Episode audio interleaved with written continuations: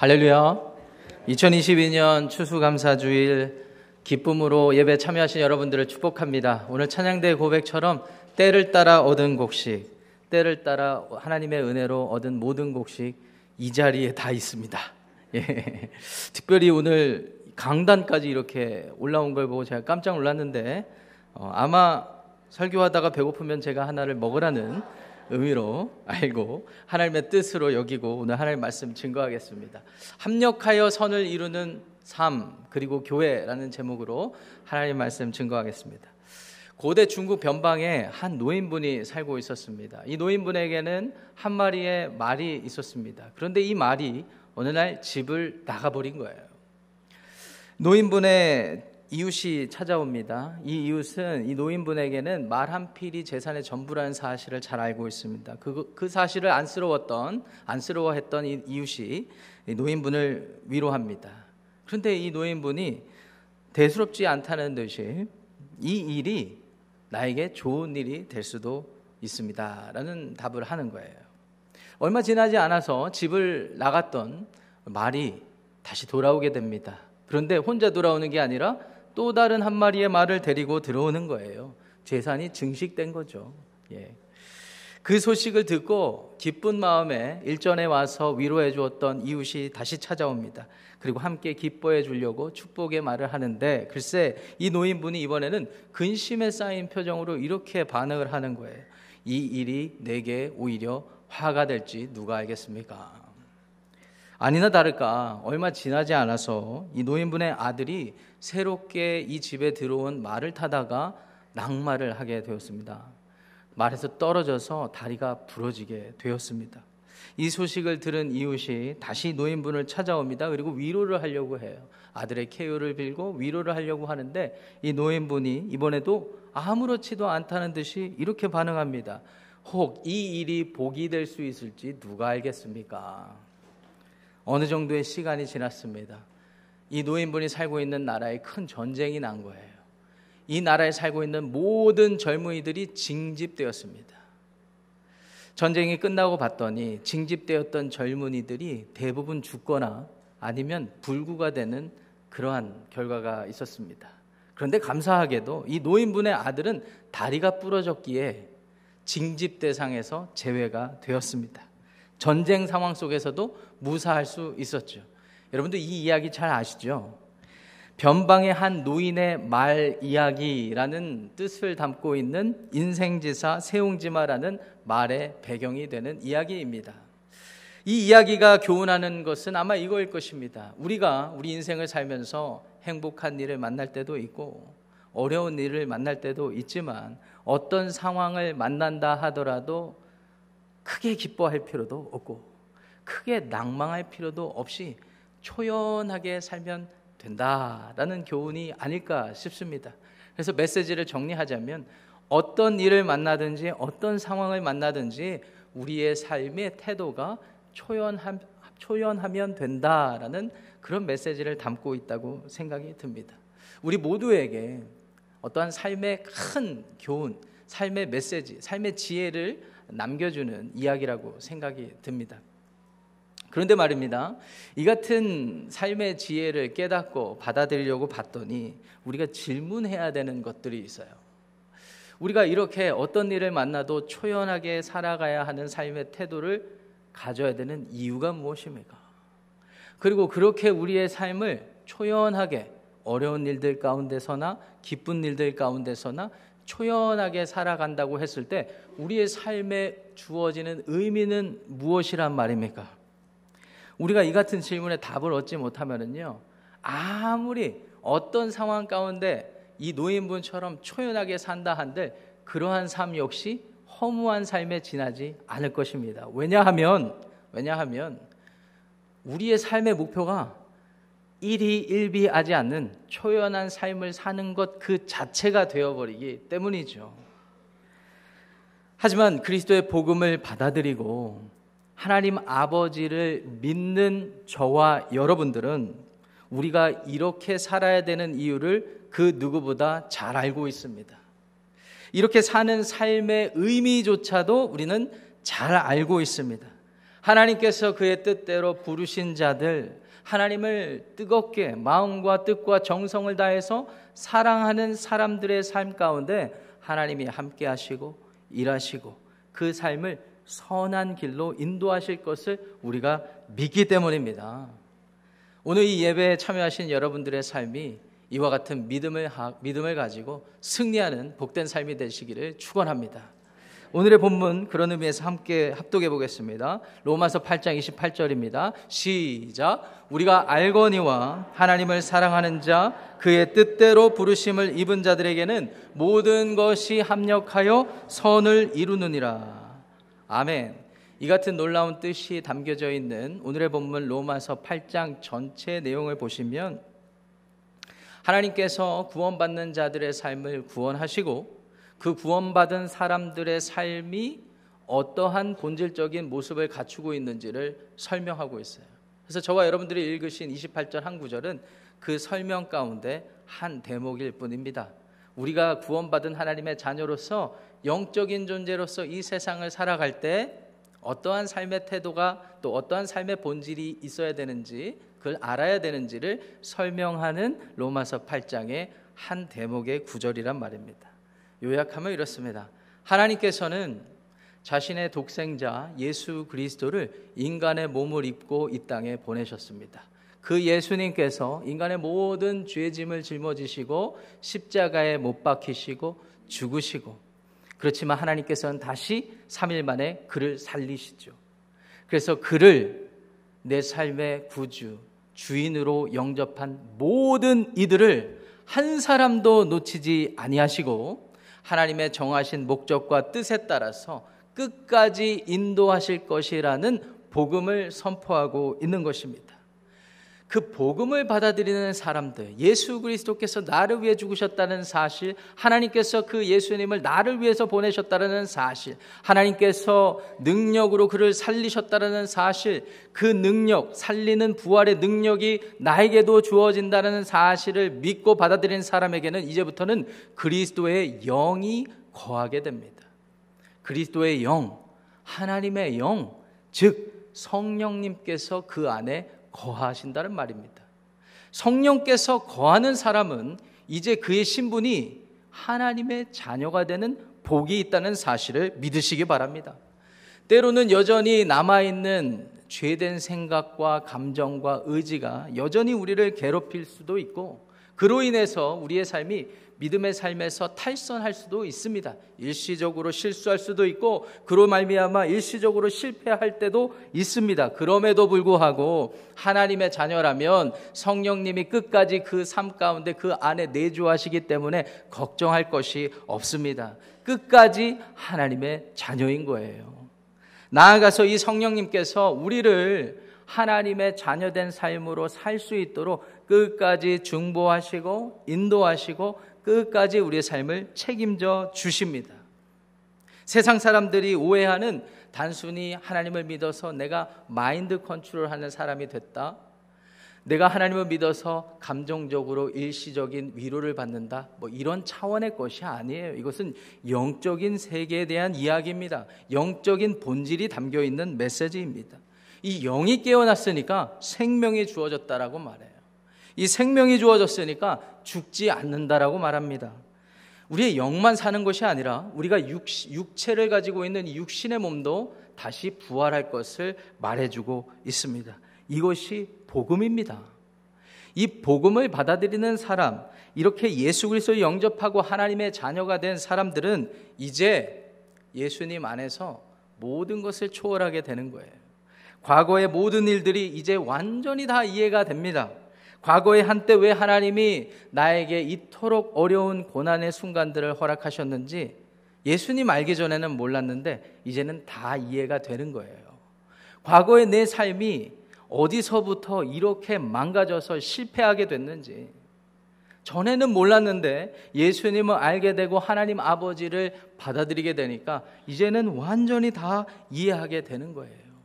예수님 몰랐다면, 하나님 안 믿었다면, 그 시간들이 없었다면, 이런 이해가 없었다면, 절대로 하나님 앞에서 나 자신을 낮추는 일은 없었을 테고, 그래서 하나님의 자녀된 삶을 살 수 없었기 때문일 것입니다. 예수 그리스도를 영접하고 하나님의 자녀가 되면 이제 과거의 일들에 대한 이해뿐만 아니라 장래의 일들에 대한 이해도 완벽하게 갖추게 됩니다. 자신의 삶에 닥칠 어떠한 고난, 어떠한 실수, 어떠한 실패도 이제 우리의 삶의 아버지 되시는 하나님의 손 안에 우리의 삶이 놓여 있기 때문에 하나님께서 실수하고 실패하고 보잘것없고 초라해 보이는 내 삶이라 할지라도 하나님께서는 선한 삶의 모습으로 우리를 다듬어 가실 것을 믿기 때문입니다. 그래서 소망이 있는 거예요. 뿐만 아니라 예수 그리스도를 영접하고 하나님의 자녀가 되는 사람은 현실의 삶의 짐도 다 내려놓을 수 있습니다.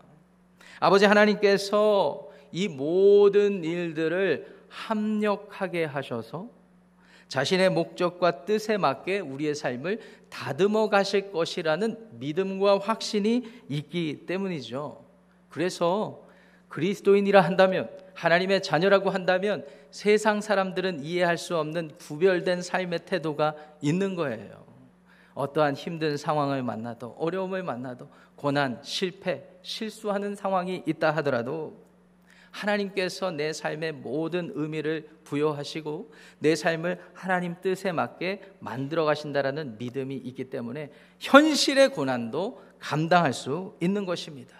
그리고 그 일이 하나님께서 보실 때 내 삶을 하나님께 굴복하고 이끌어 가실 만한 일이라고 한다면 그런데 그 일이 내게 조금 힘들다 할지라도 그것을 믿음으로 초연하게 겸허하게 받아들일 수 있는 믿음이 생기는 것입니다. 혹시 오늘 이 추수감사 주일 예배 참여하신 여러분들 중에 과거의 많은 실수와 실패 그리고 고난을 만나서 누구보다도 내 삶의 피로감과 패배감이 심한 분들이 계십니까? 혹시 오늘 이 예배 자리 가운데 불확실한 미래 때문에 건강이 너무나 연약해서 내 미래가 너무나 불확실한 것 같고 내가 실패를 너무 많이 경험해서 너무나 내 미래가 보장받지 못하는 것 같고 그래서 불안해서 밤잠을 설치시는 분들이 계십니까? 제가 다 알지는 못하겠지만 어제, 오늘, 아니 지난주에, 아니 최근에 몇 달 사이에 인생의 큰 폭풍과 같은 힘든 일을 만나서 건강의 어려움, 재정적인 어려움, 관계적인 어려움 이런 일들 때문에 인생을 거의 포기하고 싶은 분들이 이 자리에 계십니까? 우리 주 예수 그리스도를 삶의 주인으로 인정하고 받아들이시기를 축원합니다. 혹 이 자리에 그 삶의 주인 되신 예수님을 받아들이셨다 하더라도 일시적인 고난과 어려움 때문에 힘든 마음, 감정 때문에 그 모든 것을 잊어버린 채 힘든 삶만 살고 계시다면 다시 한번 여러분들의 마음이 예수님 하나님의 말씀에 반응하시는 귀하고 복된 시간 되시기를 바랍니다. 우리 주님께서 말씀하셨어요. 수고하고 무거운 짐진 자들아 다 내게로 오라. 내가 너희를 쉬게 하리라. 이 예수님의 초청에 여러분들이 반응하시는 복된 삶이 되시기를 축원합니다. 예수 그리스도를 이렇게 영접하고 하나님의 자녀가 되면은요. 과거, 현재, 미래의 삶이 이 예수님 한 분 때문에 다 연결이 되는 거예요. 우리가 이렇게 믿을 수 있는 이유가 있다면 한 가지입니다. 그전에는 몰랐는데 이 세상, 우리가 살고 발붙이고 살고 있는 이 물질 세계라는 이 세상이 창조주 하나님의 작품이라는 것을 말씀을 통해서 알게 되었기 때문입니다. 그 전에는 어렴풋이나마 알게 되었, 알 수 있었지만 하나님의 말씀을 통해서 완전히 이해하게 된 거예요. 우리가 사는 이 모든 물질 세계를 만드신 분이 하나님이시구나. 물질 세계를 만드신 하나님이 물질 세계뿐만 아니라 시간도 만드셨구나. 그래서 우리가 하나님 안에 있다면 이 물질 세계의 모든 일들, 이 시간도 다 초월할 수 있구나. 이런 것들을 받아들이고 이해하게 되는 거예요. 그 많은 역사의 시간 동안 많은 사람들이 우리가 경험하는 물질 세계 안에서 존재할 법한 신에 대해서 많이 연구를 해왔습니다. 그리고 대부분의 많은 사람들이 믿어왔어요. 창조주가 존재한다라는 사실을. 그래서 그 결과로 많은 종교가 생겨나게 된 것입니다. 그런데 우리가 하나님을 알고 보니 하나님의 말씀을 붙잡고 보니 모든 물질과 공간과 시간의 모든 차원을 하나님께서 다 만드셨구나라는 사실을 깨닫게 되고 그것을 은혜로 여기게 된 것입니다. 이제부터는 시간에 대한 이해의 폭이 나아진 것도 아니고 더 깊어진 것도 아니고 시간에 대한 이해의 폭이 완전해져 버렸습니다. 창조주 하나님을 믿기 때문입니다. 왜 그럴까요? 하나님의 은혜, 예수 그리스도를 믿고 하나님의 자녀가 된 사람들은 영생을 누리기 때문입니다. 할렐루야.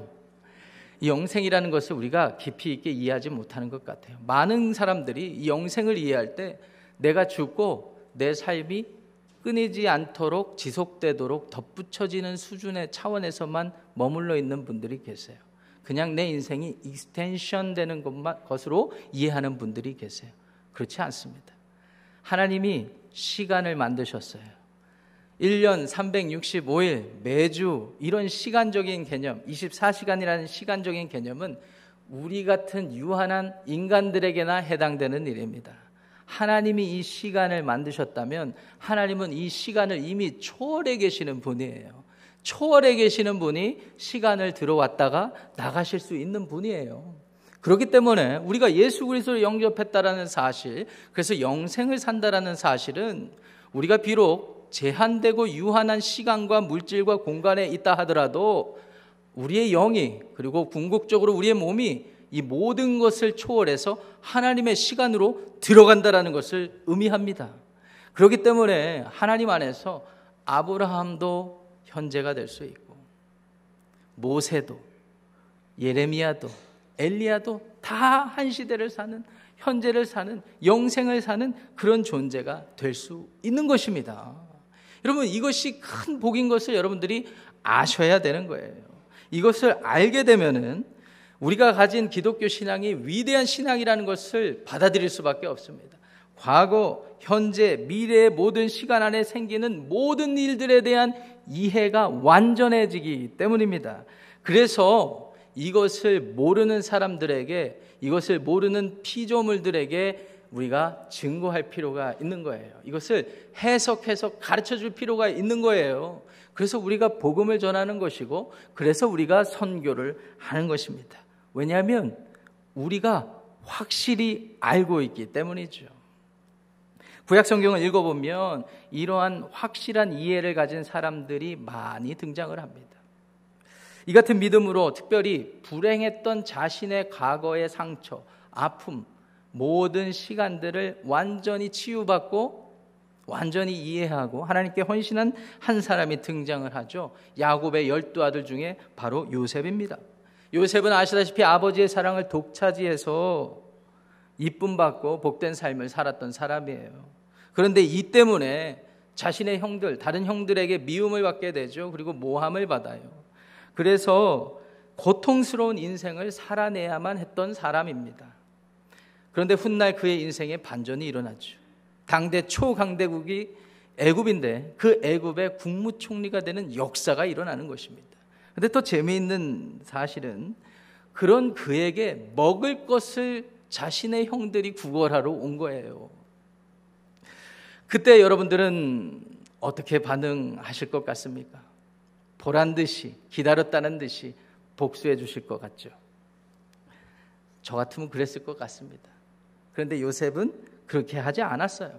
오히려 형의 가족들까지도 챙기고 아버지의 아버지의 건강도 챙기고 모든 식구들을 챙기는 그런 대인배와 같은 모습을 보여주는데 그 이유가 무엇인지 성경에 잘 기록되어 있습니다. 구약성경 창세기 50장 20절 말씀을 한 목소리로 자막을 보면서 읽어보겠습니다. 시작. 당신들은 나를 해하려 하였으나 하나님은 그것을 선으로 바꾸사 오늘과 같이 많은 백성의 백 생명을 구원하게 하시려 하셨나니 하나님께서 모든 일들을 주관하시고 악조차도 선으로 바꾸셨다라는 그 사실을 받아들이고 있습니다. 이 사실을 받아들이니까 그토록 힘겨웠던 자신의 불행했던 과거의 삶이 완전히 치유받는 거예요. 완전히 치유받는 거예요. 요셉의 고백은 말로만 끝나지 않았습니다. 아버지 야곱이 죽은 후에도 끝까지 형들을 챙기는 모습을 보여주죠. 아버지와 형들을 포함한 모든 가족들이 이제 이스라엘이라는 한 나라의 기틀이 되는데 큰 역할을 한 거예요. 하나님의 뜻이 있었습니다. 하나님은 이 야곱의 자손들 12지파 아들들을 통해서 실제적인 하나님의 나라를 세워서 하나님을 인정하지 못하는 이 세상 속에 하나님을 드러내시는 제사장 나라로 역할, 사명을 감당케 하시길 원하셨거든요. 그런데 그게 잘 안 되었습니다. 지속적으로 실패하고 타락한 모습으로 완전히 엉망진창의 모습을 보여준 나라가 이스라엘이었습니다. 그로 인해서 하나님을 모르는 이방 나라들에 의해서 완전히 처참하게 멸망을 당하게 되죠. 이때 우리가 질문을 이렇게 할 수가 있습니다. 아니, 천지를 창조하신 하나님, 사랑이 충만하신 하나님, 모든 일에 실수가 없는 하나님께서 제사장 나라 삼으시겠다고 해놓고서는 어떻게 이와 같은 실패의 모습을 연출하시는가? 도대체 하나님의 능력은 어디로 간 것인가? 사랑의 하나님이라고 하는데 그 사랑의 하나님의 사랑은 어디 있단 말입니까? 이해되지 않는 재앙 앞에서 속절없이 무너지는 믿음의 사람들 역시 이와 같은 질문을 피할 수가 없었습니다. 하나님이 살아계시다면 하나님의 자녀된 나의 삶과 내 나라의 삶, 내 교회 식구들의 삶, 그동안 헌신해왔던 내 모든 가족들의 삶, 그냥 편하게 해주시면 안 될까? 왜 자꾸 이런 일, 저런 일을 허락하셔서 힘들게 하실까? 하나님이 능력이 완전하시다고 하는데 왜 이렇게 내 삶은 힘들까? 이런 질문을 할 수밖에 없었던 것입니다. 그때 하나님이 답을 주세요. 예레미야 29장 11절 말씀 읽어보겠습니다. 자막을 보고 한 목소리로 읽어보겠습니다. 시작. 여호와의 말씀이니라 너희를 향한 나의 생각을 내가 안하니 평안이요 재앙이 아니니라 너희에게 미래와 희망을 주는 것이니라. 아멘. 비록 우리 눈에는 재앙과 같은 일이 분명한데 이해되지 않는 심판과 같이 보일 뿐인데 하나님은 이 일들을 통해서 미래와 희망을 약속하고 계시는 그런 말씀을 해 주시는 거예요.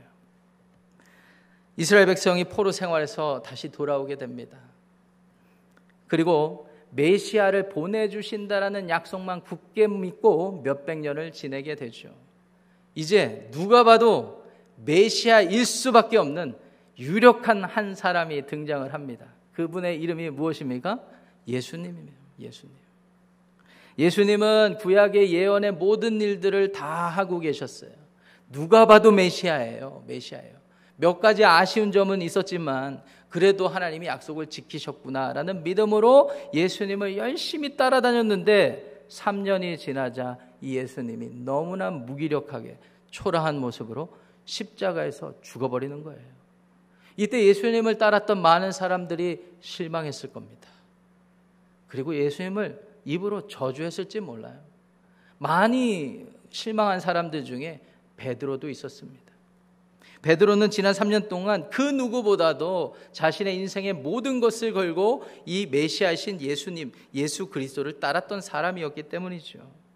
그런데 시간이 지나고 하나님이 모든 일에 주권을 가지고 계시고 섭리하신다는 사실을 깨달은 이 베드로가 어떤 말을 쏟아놓고 있는지 함께 확인해 보겠습니다. 신약성경 사도행전 2장 23절 24절 우리 자막을 보고 한 목소리로 합독하겠습니다. 시작. 그가 하나님께서 정하신 뜻과 미리 아신 대로 내준 바 되었거늘 너희가 법 없는 자들의 손을 빌려 못 박아 죽였으나 하나님께서 그를 사망의 고통에서 풀어 살리셨으니 이는 그가 사망에 매여 있을 수 없었음이라. 아멘.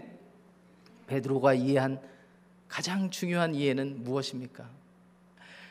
비록 메시아를 그렇게 열렬히 쫓아다녔던 사람들조차 예수님을 버리고 도망갔고 메시아를 기다렸던 사람들조차도 메시아를 알아보지 못한 채 못되게 예수님을 십자가에 못 박은 사람들이 그렇게 많았는데 그래서 하나님이 너무나 괘씸하게 생각하실 수도 있었을 텐데 하나님이 그대로 죽게 내버려 두실 수도 있었을 텐데 하나님이 십자가에서 죽게 하시는 그 일들 뿐만 아니라 다시 살리는 일을 통하여서 하나님이 선을 이루어 주셨다는 사실을 완전히 깨달은 거예요. 예레미야 29장 11절 말씀을 통해서는 미래에 대한 불확실한 여러 가지 근심에 대해서 하나님의 말씀을 통해서 위로받는 그런 부분이 있었다면 사도행전 2장 23절 24절 예수 그리스도의 십자가를 기준으로 놓고 보니까 하나님이 이런 분이시라는 것을 우리가 완전히 이해하게 된다라는 것입니다. 말씀이 육신이 되어서 오신 예수 그리스도 그분을 우리가 마음 가운데 받아들인다는 것의 의미는 창조주 하나님께서 나를 사랑하셔서 나를 위해서 일을 하고 계신다는 사실을 믿는 것입니다.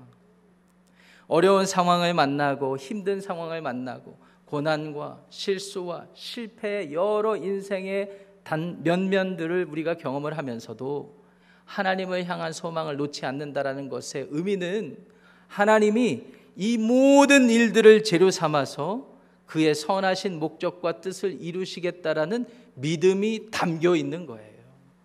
그래서 오늘 말씀 보시면은 하나님이 모든 것을 합력하여 선을 이루게 하신다라고 하셨습니다. 모든 것을 합력하게 하신다 할 때 합력하다라는 말은 여러분 원어를 사용해서 죄송하지만 들어보시면 다 아실 만한 단어예요. 합력하여서 일하게 하시는 그 단어의 헬라 동사 원어 동사가 시네르게오입니다. 시네르게오. 어디서 많이 들어보셨죠? 시너지. 시너지가 어떤 의미예요? 이런 일, 저런 일, 이 사람, 저 사람 만났을 때 더 나은 결과를 낼 수 있다라는 의미로 우리가 시너지라는 영어 단어를 쓰지 않습니까? 하나님께서 우리의 삶 가운데 그렇게 하시겠다라는 거예요. 여기서 질문이 생깁니다. 목사님, 그러면 하나님이 우리에게 어떤 선을 이루실까요? 여러분들의 눈빛이 지금 반짝반짝하고 계십니다. 어떤 선을 이루길 원하실까요? 목사님, 당연히 내가 몇 년 전에 투자해 놓은 주식이 있는데 하나님께서 이것을 따따블로 좀 이렇게 했으면 좋겠습니다. 어, 한분 계시는 것 같아요. 목사님, 제가 그동안에 젊었서부터 건강에 여러 가지 이슈 때문에 지금 힘들어하고 있는데 무병장수할 수 있도록 좀 그렇게 해주시면 좋겠습니다. 목사님, 하나님의 선을 이루신다면 아마 이걸 거예요. 내 자녀들이 잘 돼가지고 옆집의 김 집사님, 앞집의 권 집사님한테 내가 목에 힘을 주면서 자랑할 수 있게 해주세요. 그게 우리 집안의 선이에요. 이렇게 이해하신다면 여러분들 그냥 돌아가셔도 됩니다. 하나님께서 모든 일을 시너지 나게 하시고 선을 이루신다고 했을 때 이 선이 무엇인지를 이해하는 것이 오늘 설교를 이해하는데 가장 중요한 본질이 되는 것입니다.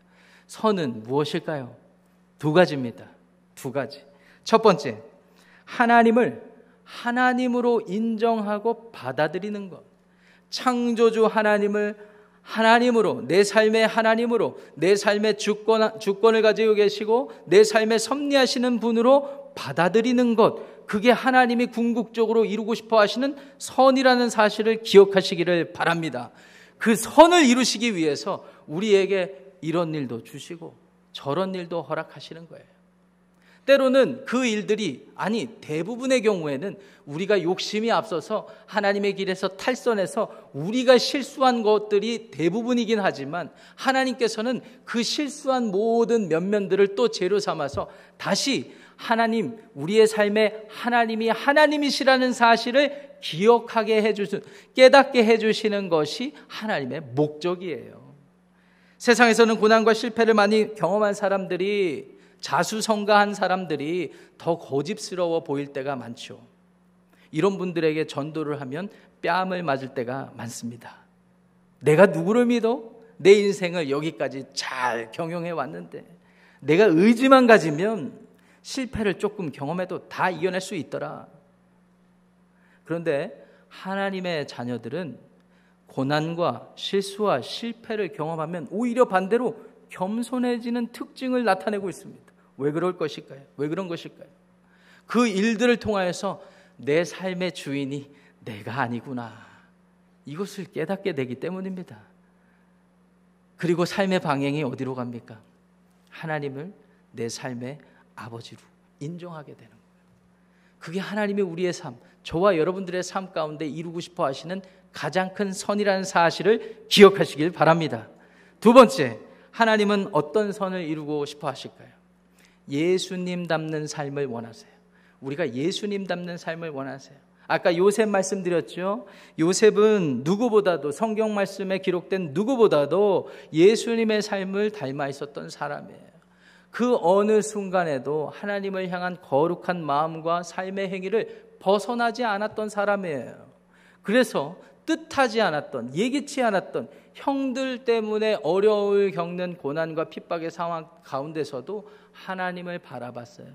마치 우리 주 예수님께서 십자가에 힘없이 달리시면서 죽임 당해야만 하는 어린 양이 그 죽음을 감당해내는 모습을 무기력하게 죽어야만 하는 모습을 보여주셨던 그 삶의 모습과 닮아 있더라는 것입니다. 하나님 앞에 굴복해서 자신을 부인하고 자기 십자가를 지는 삶을 살게 하시는 것이 하나님께서 우리의 삶의 여러 가지 일들 속에 가장 기대하시는 두 번째 선이라는 사실을 기억하시기 바랍니다. 이 같은 삶의 열매를 우리가 맺고 있다면 그것으로 충분한 거예요. 그게 하나님이 원하시고 뜻하는 것이기 때문입니다. 사랑하는 지구촌 교회 성도 여러분, 주 안에서 사랑합니다. 2022년 추수감사주의를 맞이했습니다. 지난 한 주간 추수감사주일 특별 새벽 기도회를 지내놓고 봤더니 감사 제목 카드를 많이 주셨어요. 읽어봤더니 여러 가지 감사의 제목들이 있으셨어요. 어떤 분들은 진짜 어려운 일 속에서도 하나님께 감사한다는 고백을 주셨어요. 은혜가 되고 도전이 되었습니다. 어떤 분들은 사소한 제목을 올리셔서 감사하셨어요. 새벽 예배 참석할 수 있다라는 사실. 주일 예배 걸어서 참석할 수 있다라는 사실. 이런 일들로 감사하는 모습을 보면서 제 마음도 기쁘고 하나님도 기뻐하셨을 거라고 믿습니다. 하나님께서 그분들의 어려운 삶, 여러 가지 삶 가운데서 역사하시고 섭리하셔서 그 같은 선을 이루셨다고 저는 믿습니다. 그 같은 고백의 삶으로 인도하셨다고 믿습니다. 그런데 어떤 분들은 목사님 팬데믹 만나고 내 삶은 완전히 망가졌습니다. 라는 분들도 계셔요. 기도하러 가면 신방하러 가면 원하지 않아요. 하나님이라는 말도 꺼내게 하지 않으세요. 완전히 지쳤어요. 목사님, 하나님을 내가 몇십 년을 믿었는데 왜 이렇게 내 삶을 이렇게 힘들게 하시는지 만성적인 여러 가지 질병에서 벗어난 적이 없고 재정적인 압박에서 한 번도 자유해 본 적이 없고 다른 건 다 갖췄는데 자녀들 때문에 마음에 근심이 있어서 어디 가서 얘기하기도 힘들고 속상하고 억울하고 화병 나기 직전에 요새 현대 의학이 발달해서 증상을 봤더니 이거 우울증 아닌가 몰라. 이런 분들이 왜 이렇게 많은지 몰라요. 우리 교회에도 계시고 우리 주변의 이웃 안에도 있는 줄 믿습니다. 어떠한 상황에 놓여 있든지 오늘 제가 여러분들을 위해서 해드릴 수 있는 것은 하나님 말씀에 나타난 하나님의 뜻을 알려드리는 거예요. 하나님은요, 그의 뜻대로 부르신 사람들, 하나님을 뜨겁게 마음과 뜻과 정성을 다해 사랑하는 하나님의 자녀들의 삶을 3년, 5년, 10년, 20년, 몇십 년을 힘들게 지내신다 하더라도 모든 일을 합력하여서 선을 이루게 하시는 분이라는 사실을 기억하시기를 바랍니다. 교회에도 기도 제목 있죠. 어떤 분들이 목회, 달목회자가 안, 계, 안 계신다는 사실 때문에 마음이 굉장히 허무하다고, 헛헛하다는 반응을 많이 나누어 주십니다. 안타깝습니다.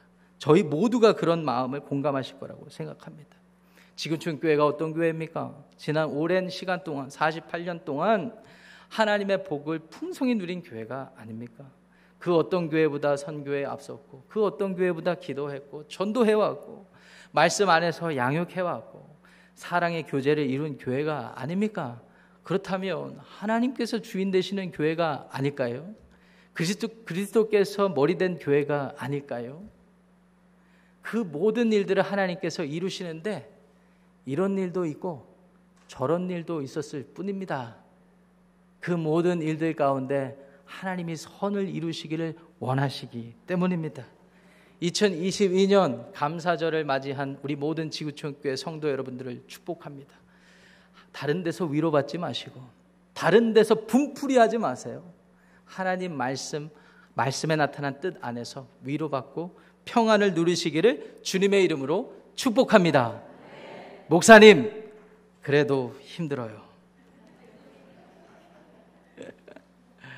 오늘 예배 끝나면 똑같아질 거예요. 라고 말씀하시는 분들을 위해서 제가 시 같은 노랫말로 여러분들에게 오늘 설교를 마무리 짓도록 하겠습니다.